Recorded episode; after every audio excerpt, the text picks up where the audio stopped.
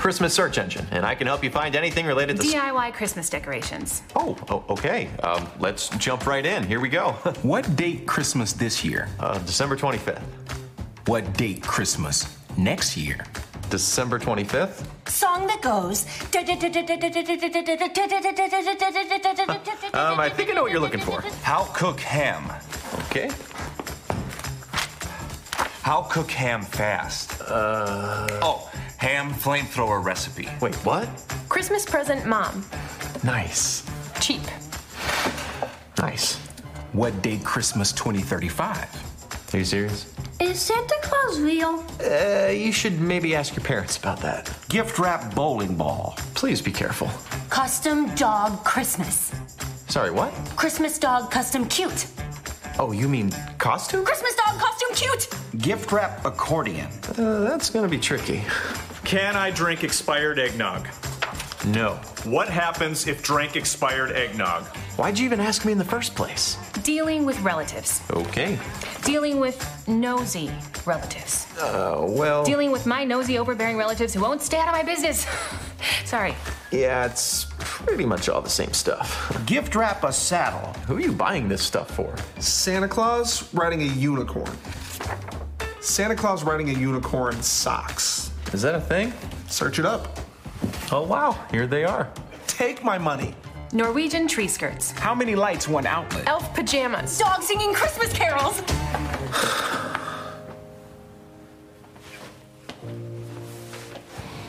Oh. Hello. What is Christmas really about? I've got just the thing.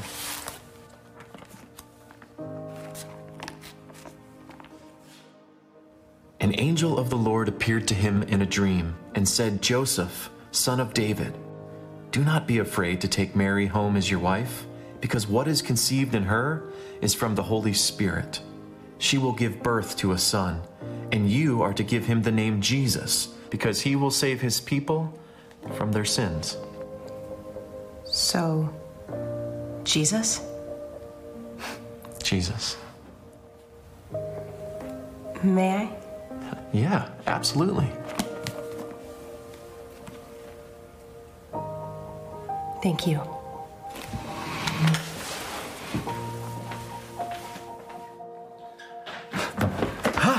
How fix burnt ham? Okay, You uh, know what? Forget it. Pizza delivery Christmas Eve. no problem.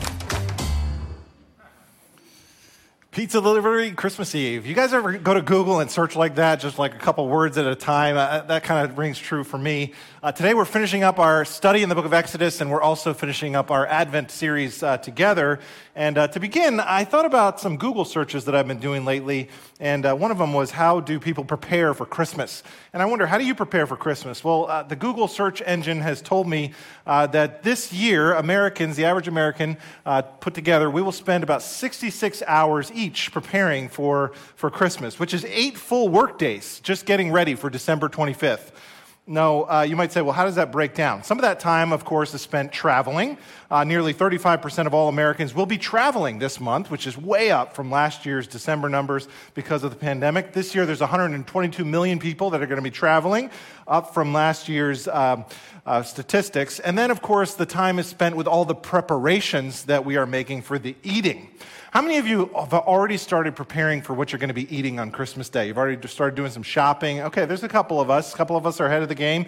Uh, I mean, you know, we've got to buy some eggnog and peanut brittle and sugar cookies and, and uh, you know, snickerdoodles and prime rib and all that kind of stuff. Uh, the Christmas table, the Christmas meal does take a great deal of preparation. Uh, I think I have a slide for that if you could go to the next slide. So, eating uh, is a big deal on Christmas. We spend 12 hours just preparing the Christmas meal, four hours on the, dish, the side dishes, four hours on the main dish, and four hours eating the meal. Uh, which of course is the best part. There's a lot of preparation there. Then, of course, there's a preparation for the gift exchanges. Uh, the average number of, of, gifts that we buy as Americans is 12 gifts, and that uh, costs the average American about $1,000. 25% of us will put that right on the credit card. Uh, we will spend 20 hours finding and buying those gifts. And uh, that includes three and a half hours waiting on lines at stores or shopping online which has been uh, kind of challenging this year with the supply chain issues. Uh, we might spend a lot of time on the porch wondering if our gifts are actually going to come uh, by Christmas this year. Maybe spend some time after Christmas waiting for them to arrive. Hopefully not. But once we find and buy those special gifts, we will spend four hours and 20 minutes wrapping those gifts for our beloved friends and family. And then there's, of course, the time that we spend preparing our home with home decorations. The average American spends three hours decorating their home for Christmas, purchasing 26.3 million live Christmas trees, and purchasing 35 million poinsettia plants, which represent one quarter of all of the potted plants that are sold in America every single year. And so you total all that stuff up, and the economists say that Americans will spend about $850 billion uh, during this Christmas season, which is enough to keep our economy chugging for another year. Why do we spend that much time preparing for Christmas? Why do we do this kind of thing? Maybe it's because we know what is expected of us, or maybe there's a deeper reason. Or maybe there's a spiritual question we should ask ourselves How do we as a people prepare spiritually for Christmas? Do we spend a comparable amount of time, a proportionate amount of time, preparing spiritually for the Christmas season? Or let me ask it this way How do we prepare for the coming of God into our world? That's the subject found in the final section of the book of Exodus. You can turn with me to chapter 35 if you will. And fortunately, God does not leave his people guessing about the answer to that question. He gives us actually very specific instructions about how to prepare for his coming into this world. Uh, today, as we finish the study of Exodus, some of you may not have been here, so let me just review or recap. We have said that Exodus is the story of God's people leaving Egypt, the land of slavery. But Exodus is not just about uh, drawing his people out, it's also about drawing his people near. Uh, Exodus is about God bringing them out and then bringing him, them toward himself. He pulls them out and then pulls them in. Exodus is about God saving a people and then setting apart a people unto himself. He delivers his people and then he dwells with his people. He redeems them and then he brings them into his own very presence. So, Exodus is this journey. It's a journey from slavery to freedom, it's a journey from darkness into the hands of God, it's a journey from bondage to glory, and that's a journey that all of us must take. Their story is our story. And so today, as we come to the end of that series, we really do come to a climax. We come to the culmination of the story of Exodus. We come to the, the moment where the people of God prepare for God's presence to dwell in their midst for the purpose of worship. And you'll see four different parts to this concluding message today. First, we're going to see God's Sabbath, then we'll see God's instructions, then we'll see God's glory, and then we'll see God's grace. God's Sabbath, God's instructions, God's glory, God's grace. Before we look at His Word, why don't we pray together? God, we thank you for these three months of study in your Word. Uh, it has been so rich and so meaningful. Thank you for liberating us, your people, from slavery. Thank you that you have redeemed us to set us free. Help us to prepare for your advent into this world, to be a people that is prepared for your coming. Thank you for the Lord Jesus, the true and greater Israel, the one who was your firstborn son, the son par excellence. Thank you that though his life was threatened as an infant, he was spared by your providence. Thank you that, like Israel, though he went down to Egypt, you brought your son back up. Thank you that though he went into the wilderness to be tested, he failed, he, he passed every test that Israel failed. Thank you, Lord, for this message on Christmas. The one who would be our true liberator, our true mediator, our greater Moses, who would bring us from death to life and drown the enemy, the devil, in the process. Uh, prepare us now as we look at your word. Uh, may we see wonderful things in your law. We ask that in Jesus' name we pray. Amen. Movement one, God's Sabbath. Exodus chapter 35 records these couple of verses as we begin. Moses assembled the whole Israelite community and said to them, These are the things the Lord has commanded you to do. For six days work is to be done, but the seventh day shall be your holy day, a day of Sabbath rest to the Lord. We've seen this specific command to rest before in our series. Uh, it's one of the Ten Commandments, it's the fourth commandment. This was the sign of the covenant that God had given to Moses. And this commandment is going to be very integral to what it means for them to be the people of God. And the reason is because God linked together his liberation and his exodus uh, from slavery into who they were as a people. And so he commands them to set apart a day for rest and for worship. Now, this seems like probably the easiest command for God to give, right? This has got to be the simplest one. Just take a day off. Just don't work. Not really. Anybody who's actually ever really tried to obey the Sabbath knows that to obey this commandment takes great faith. It takes a profound sense of intentionality, and I would argue it takes a spiritually, spiritually grounded person to be able to rest from their work. Listen to these words about Sabbath from writer Judith Shulevitz in the New York Times. She said, quote, ours is a society that pegs status to overachievement. We can't help admiring workaholics. Most people mistakenly believe that all you have to do to stop working is not work. But the inventors of the Sabbath understood that it was a much more complicated undertaking. You cannot downshift casually or easily. This is why the Puritan and Jewish Sabbaths were so exactingly intentional. And look at what she says next. She says, The rules did not exist to torture the faithful. They were meant to communicate the insight that interrupting the ceaseless round of striving requires a surprisingly strenuous act of will, one that has to be bolstered by habit as well as social sanction. And so the big picture here is that God liberated his people from slavery in Egypt. And in the law, God ties together his commandment about Sabbath to their freedom from slavery. And anybody who habitually overworks is really a slave. Anyone who cannot rest from their work is a slave to something, a slave to the need to be successful a slave to a materialistic culture, a slave to, a slave to exploitative employers, a slave to parental expectations, or a slave to all of the above. These slave masters will abuse you if you are not disciplined in the practice of Sabbath rest. Therefore, the Sabbath is about more than external rest of the physical body. It is instead about an internal rest for your soul. Our God knows that we need rest. He knows we need rest from anxiety and the strain of overwork. God knows this, and He knows that we always attempt as human beings to justify ourselves, to gain the money or the status or the reputation we think we need to have to have any kind of value or have any kind of worth. And so avoiding overwork requires us to have a deep rest in Christ's work on our behalf for our salvation. We learn when we follow God that our being comes before our doing.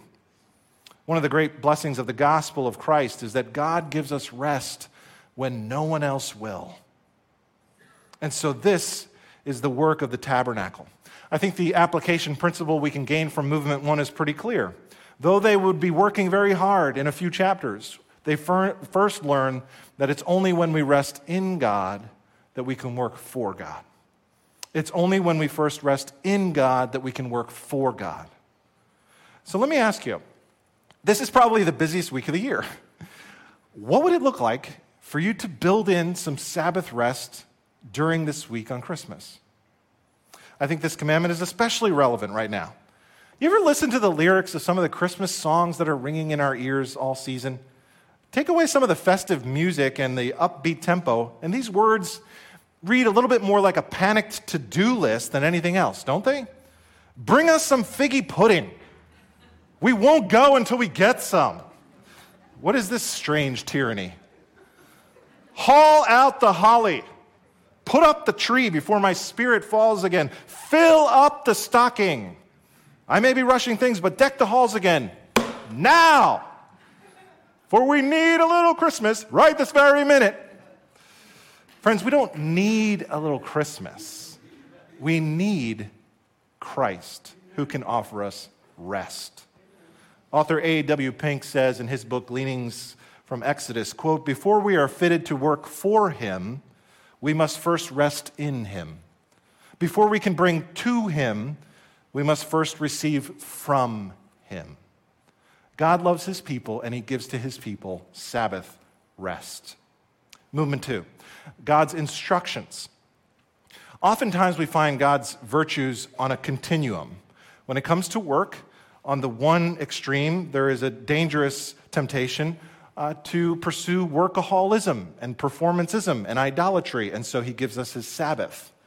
On the other extreme of the continuum of virtue would be the extreme of sloth and laziness and not being obedient to the work that God calls his people to do. And here in Exodus 36 to 40, we see that God's people get to work. They gather together all of the materials that would be needed for the tabernacle, and then the builders and the skilled craftsmen are appointed. Chapter 36, verse 2 says this Then Moses summoned Bezalel and Oholiab and every skilled person to whom the Lord had given ability and who was willing to come and do the work. Bezalel serves as kind of a foreman, as the uh, project manager of the tabernacle, but there were a lot of other people involved. Exodus 35 25 speaks of the women involved in the construction of the tabernacle. It was a beautiful community effort.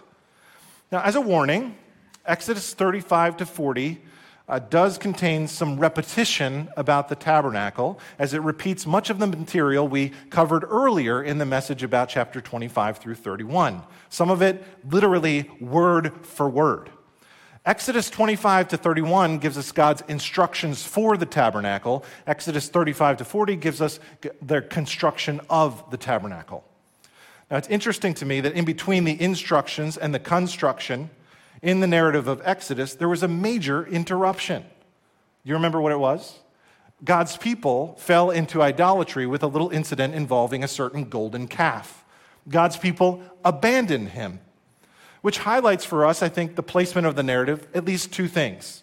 Number one, it tells us that they had a need for the tabernacle system in general.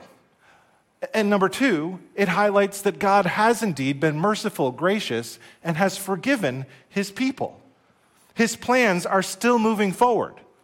Unchanged, this is the mark of the unchangeable character of God's purpose and decree. And so this is their second chance. Though they fell into sin, as Paul says in Romans 5, where sin abounded, grace superabounded. And so here is their opportunity to go again and obey the Lord. Now, since we already went on a tour of the tabernacle a few weeks ago, I'm not going to repeat all those details again to you. You're welcome. Uh, but what I will do is just give you a brief overview of what happens. First, the tabernacle, sh- tabernacle, ta- tabernacle structure itself is built. Next, they, they put together the Ark of the Covenant. Then they create the table for the consecrated bread. Then they shape and fashion the lampstand, the menorah. Then they make the altar of incense. Then they make the brazen altar. Then they shape and fashion the bronze basin for washing. And then they create the entire outer court. And finally, they put together and weave together the holy priestly garments. One by one, the project moves toward its completion. I'll just make one brief comment about the garments of the high priest there were these beautiful adornments and gorgeous colors for the priest to wear that I didn't talk about last time. The high priest would always wear four colors. He would wear blue, purple, scarlet, and white. Blue, purple, scarlet, and white. Blue being a picture of his heavenly origins, purple being the color of his royal or regal character, scarlet being the color of the blood of the sacrifice, and white being the color of perfect righteousness. It is not an accident that everything in the garments of the high priest is made up of the same exact material and the same exact colors of the tabernacle itself. It's almost like mysteriously the priest is one with the tabernacle. In a sense, you could say the priest is a man of heaven who walks in the beauty and the glory of God's dwelling himself. The, the priest is almost indistinguishable from the tabernacle, which is a picture of things to come. The second observation I would just make about the garments of the priest is that on his heart he would wear a breastpiece, and on his shoulders there were these engraved stones that had the names of the 12 children of Jacob, the 12 sons of Israel. And so the picture here is that when the priest would come and minister, the priest was not coming in his own name. Rather, it is their names that he's bearing as he ministers as a priest. In other words, he bears the weight on his shoulders of his people, and he holds his people in his heart as he goes into God's presence to intercede for God's people. He bore their entire burden and brought them with him before God's throne above. Remember that. We'll come back to it later. All of these details are followed with great specificity and precision because God is communicating something very important here about his way of salvation in the future. In fact, there's one phrase that gets repeated over and over and over in this section. It is the phrase, just as the Lord commanded Moses. We see this phrase show up 10 times. Just as the Lord commanded Moses, just as the Lord commanded Moses, just as the Lord commanded Moses. And God leaves no room for error here with all of these instructions for their building. He's seen what they can craft and shape and form with their own hands in the golden calf. Here, he's not going to leave any room for error. He's going to dot every I and he's going to cross every T. Again, author A.W. Pink says, quote, one missing peg would mean a slack cord. And a slack cord would mean a curtain would be out of place. And the disorder would spread from there. And so God gave them very specific instructions about how to build the tabernacle, and they obeyed. And I think the application for us in this section is pretty obvious. God's people should do what God has told us to do. Exodus proclaims that true freedom is found in willing obedience to the instructions of God. You'll recall that in the beginning of the book, God did not just say, Let my people go. That is not even a complete sentence. God said, Let my people go that they may serve me. They had been serving Pharaoh, and now they will be serving God Almighty. As Alastair Roberts and Andrew Wilson put in their excellent new book, Echoes of Exodus, quote, those who serve Pharaoh become beasts and perish. Those who serve the Lord become priests and flourish. Why? Because as God's people, we learn that only in total service to God do we find our true perfect freedom. God did not set Israel free from slavery to Pharaoh so that they could invent their own identities and design their own lifestyles. No, He set them free so that they would become His. One of the most devastating and deeply rooted lies in our culture is that freedom from is enough. We cherish freedom from freedom from tradition, freedom from inhibitions, freedom from laws, freedom from limits, freedom from obligations. This is the American way. We want to do what we want, when we want, with who we want. We want freedom from. This is the way of the golden calf. True freedom, biblical freedom, always requires freedom for. We are creatures with a purpose, with a built in end. The Bible teaches us that true freedom is only found in willing obedience to the instructions of God. Personally, I believe exposing the empty promises of freedom from and exulting in freedom for that we find in serving God is one of the most urgent, crucial, and life giving tasks facing the church today.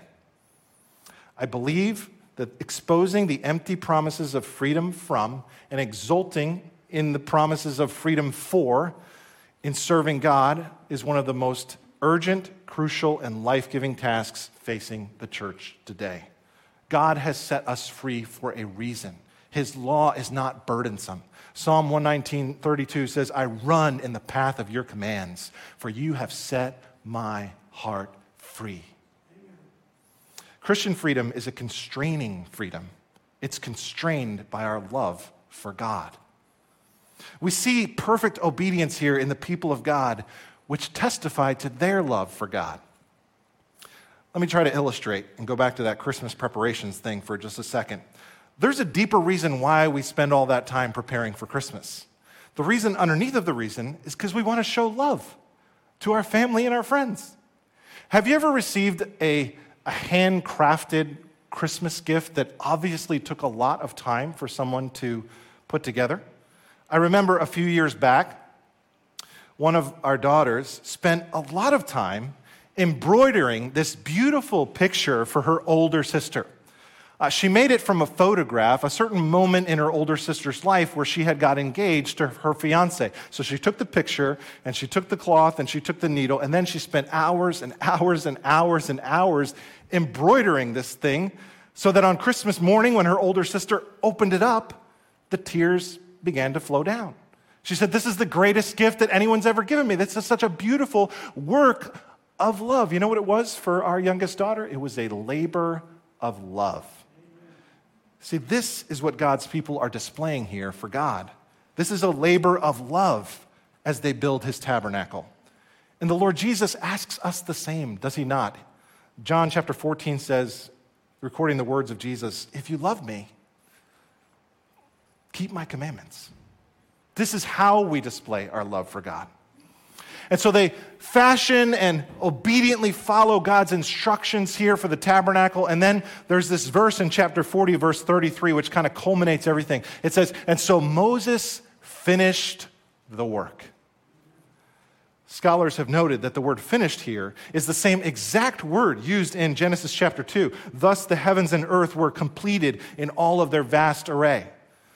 Additionally, there's a word used earlier in Exodus 39 32, saying that Moses saw that they had made it just as the Lord had commanded. That also is the same Hebrew word used in Genesis 1 31, where it says, God saw the work that he made, that it was good. In other words, in Genesis, God himself inspects all that he has made, and it was very good. And in Exodus, Moses inspects the work that the people had made and saw that it was very good. So, my point is the language that we see here towards the end of Exodus is the language of new creation. The tabernacle was God's way of finding a way to make all things new. It was God's way of pushing forward his plan for all of the universe. Ultimately, his plan would be that I will be their God and they will be my people. And the tabernacle was just one step forward in making that plan become a reality. And ultimately, it will become a reality as we read John's words in Revelation 21 when it says, Behold, God's dwelling place is among the people and he will dwell with them. And the tabernacle points us forward to that great hope hope. Habakkuk chapter 2, verse 14 says, One day the earth will be filled with the knowledge of the glory of the Lord as the waters cover the sea. This is our great hope that one day we have the promise of eternal life for ourselves and for our loved ones who have passed on, who also trust in Christ, that we will be reunited around his throne and he will make all things new. The tabernacle points us to the future when God's dwelling will be with us. And so Moses finished the work. For you technical people, it is exactly one year after they left Egypt. They went up to Sinai. Moses got the law, the golden calf incident. They spent some time crafting all this furniture for the tabernacle. We are one year later now. After all of this has occurred, the people are ready to worship God. And this is why God saved them and redeemed them in the first place. God's people, you and I, were created to worship Him. Everybody worships. The question is not, do you worship? The question is, what do you worship? And is that which you worship worthy of your worship? The, the Bible, the Christian story, said, says that there is only one who is worthy of our worship, and it is Jesus Christ exalted over all. And so they come to the purpose for which God had redeemed them worship, which brings us to movement three God's glory. God's glory. All the preparations are made. Now, just imagine that you are Moses. What are you thinking here? There's a moment after everything is completed, right? Some of you are, you're going to prepare your home this week. You're going to prepare for guests. You're going to clean your whole house. You're going to clean parts of your house that you haven't cleaned in a year. You're going to be like ready for the food. You're going to be totally prepared for their coming. The stuff's going to be in the oven. Your guests should be on their way. You're all set, and you're, you're wondering, will your guests really arrive? I wonder what Moses was thinking here. Everything is set. Everything has be, been prepared. And maybe Moses is wondering, is God going to show up? Is, is God really going to be with us? Now, this is more than just any invited guest, right? This, this is the God of all creation, the God of Abraham, Isaac, and Jacob, the one who declared to him at the burning bush, I am who I am. This is the Lord, the Almighty, the Creator, the one who is the embodiment of love Himself, the only wise God, the sovereign over all, the, the incomprehensible, invincible, the one who dwells in unapproachable light. The Westminster Catechism describes God as the one who is spirit, infinite, eternal, and unchangeable in his being, wisdom, power, holiness, justice, goodness, and truth. This is God. The one from whom and through whom and to whom are all things. Would God himself really show up? Will he really be with us? Isn't that the question you and I ask as well? Will God really be with us? Let's read together the conclusion of the book of Exodus. It says in verse 34 Then the cloud covered the tent of meeting, and the glory of the Lord filled the tabernacle. Moses could not enter the tent of meeting because the cloud had settled on it and the glory of the Lord filled the tabernacle. In all the travels of the Israelites, whenever the cloud lifted from above the tabernacle, they would set out. But if the cloud did not lift, they did not set out until the day it lifted. So the cloud of the Lord was over the tabernacle by day, and fire was in the cloud by night, in the sight of all the Israelites during all their travels. Wow. What a magnificent end to this magnificent book. Love came down. And did you notice how swiftly love came down? In fact, scholars have noted that in verse 34, the word then in Hebrew is not even there. It's actually just added in English to make it flow. In the original, the word, there's just more of a promptness to the way that this thing reads. I emphasize that because sometimes you and I think about God as reluctant, or sometimes you and I think of God as slow. But what I want you to see here in the text is that God wastes no time whatsoever. No. As soon as this tabernacle is completed, God's like ready to pounce on it. Use your imagination. God is up in heaven watching them complete all of this work, watching them arrange the tabernacle exactly how He had instructed them to arrange it. And then, just as they put everything in place, boom, He's there. He shows up.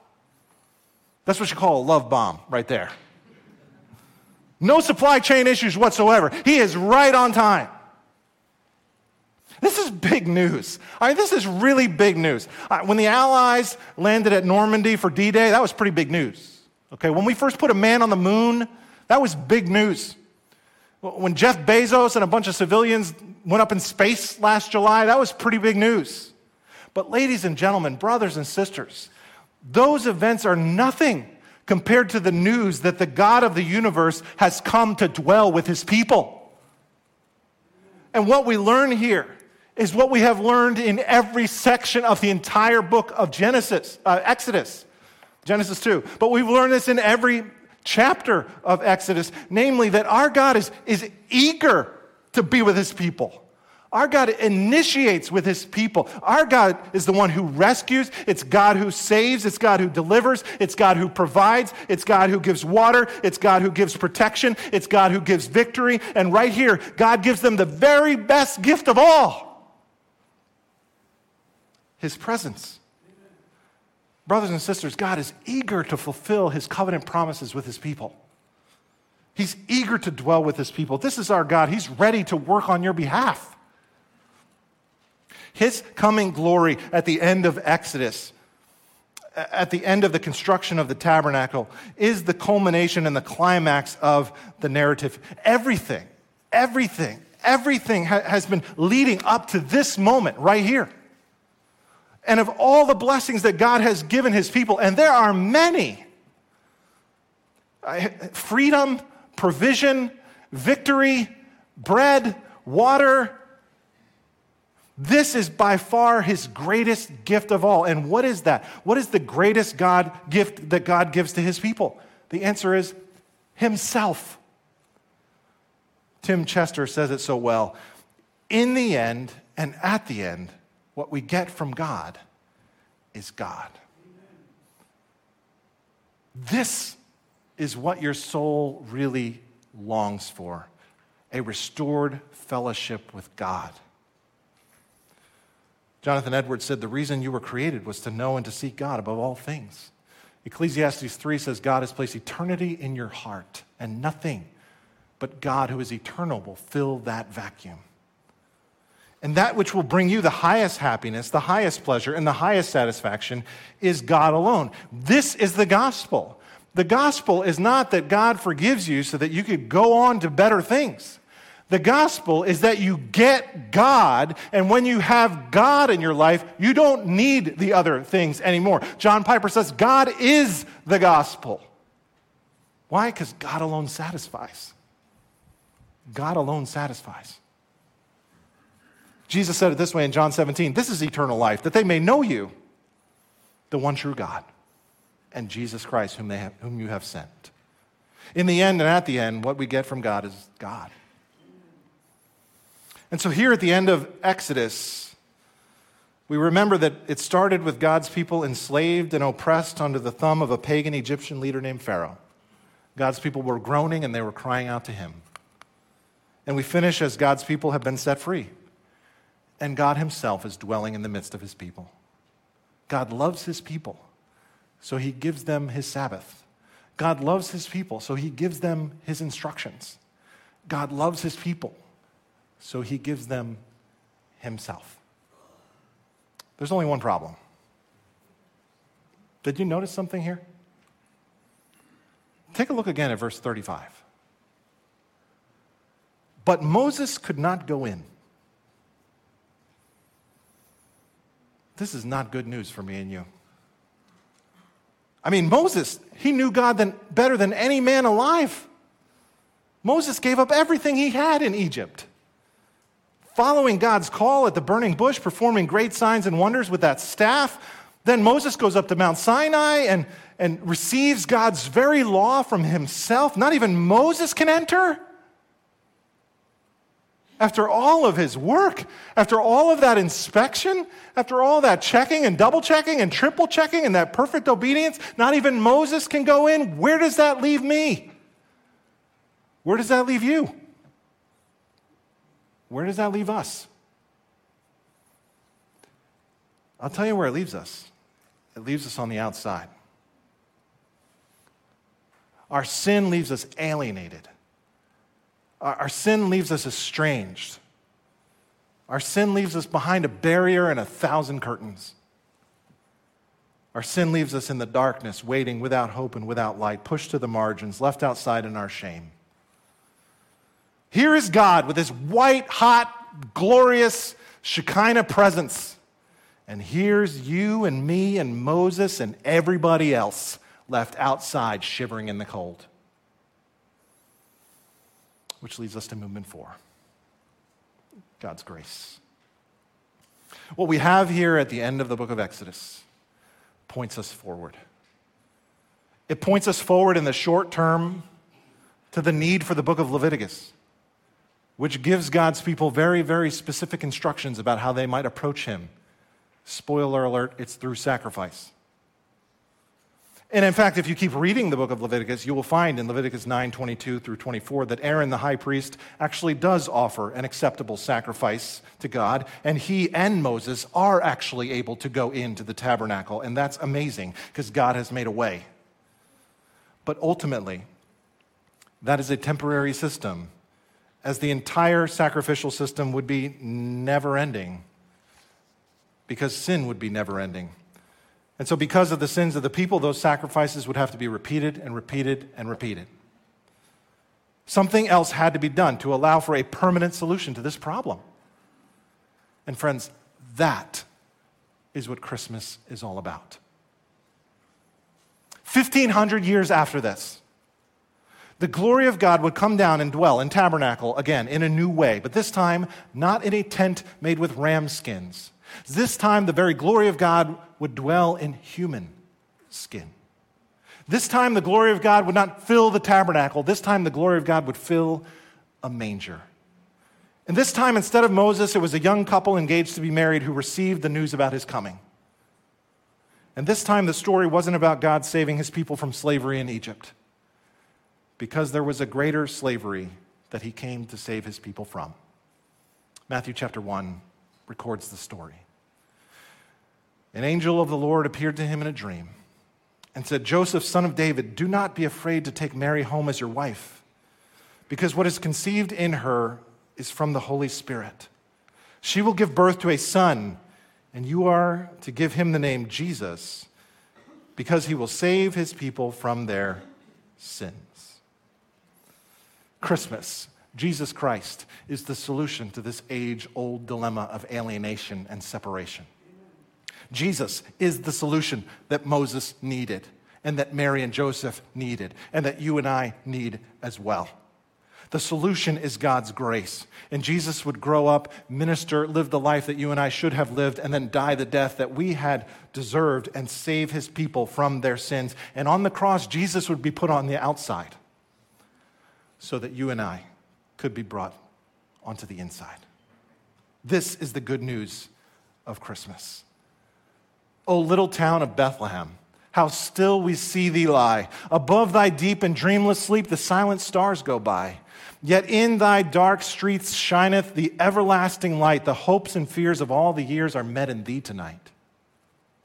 For Christ is born of Mary and gathered all above. While mortals sleep, the angels keep their watch of wondering love. O morning stars together, proclaim thy holy birth, and praises sing to God the King and peace to men on earth.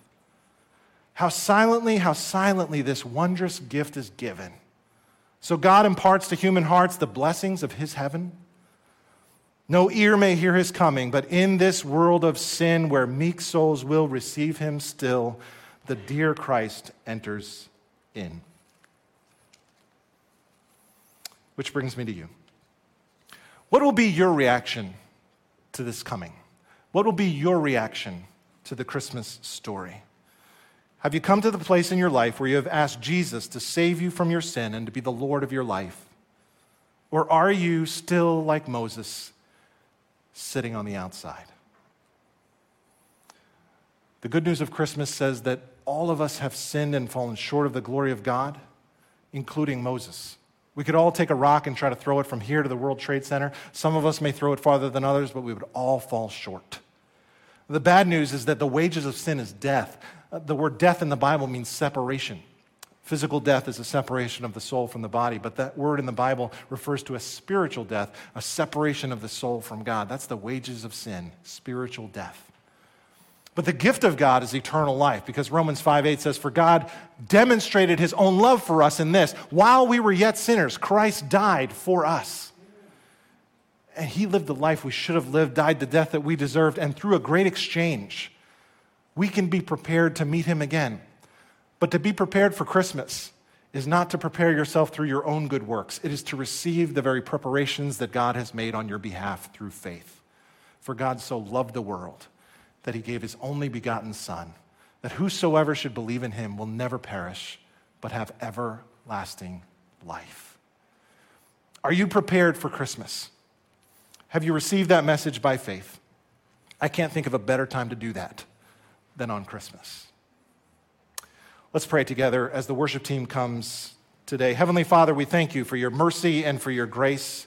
Thank you for sending your Son, the Lord Jesus Christ, the one who brings about the greater exodus, who brings about the greater freedom, freedom from our slavery to sin. He is our great mediator, the one who intercedes for us, who is better and greater than Moses. He is the lamb that was slain, and the blood of the lamb was shed on the doorposts so that we could escape the wrath of God and be forgiven in you. He is the one who's brought us from death to life and crossed the, the Red Sea together with him. He is the one who has revealed to us his law and also given to us a glimpse of his glory, for we beheld his glory, glory of the only one begotten of the Father, full of grace and truth. We declare his name together this Christmas that his name is higher and that his name is stronger and that it is stronger than any grave and any throne, and Christ is exalted over all. We worship him this Christmas. In Jesus' name, amen.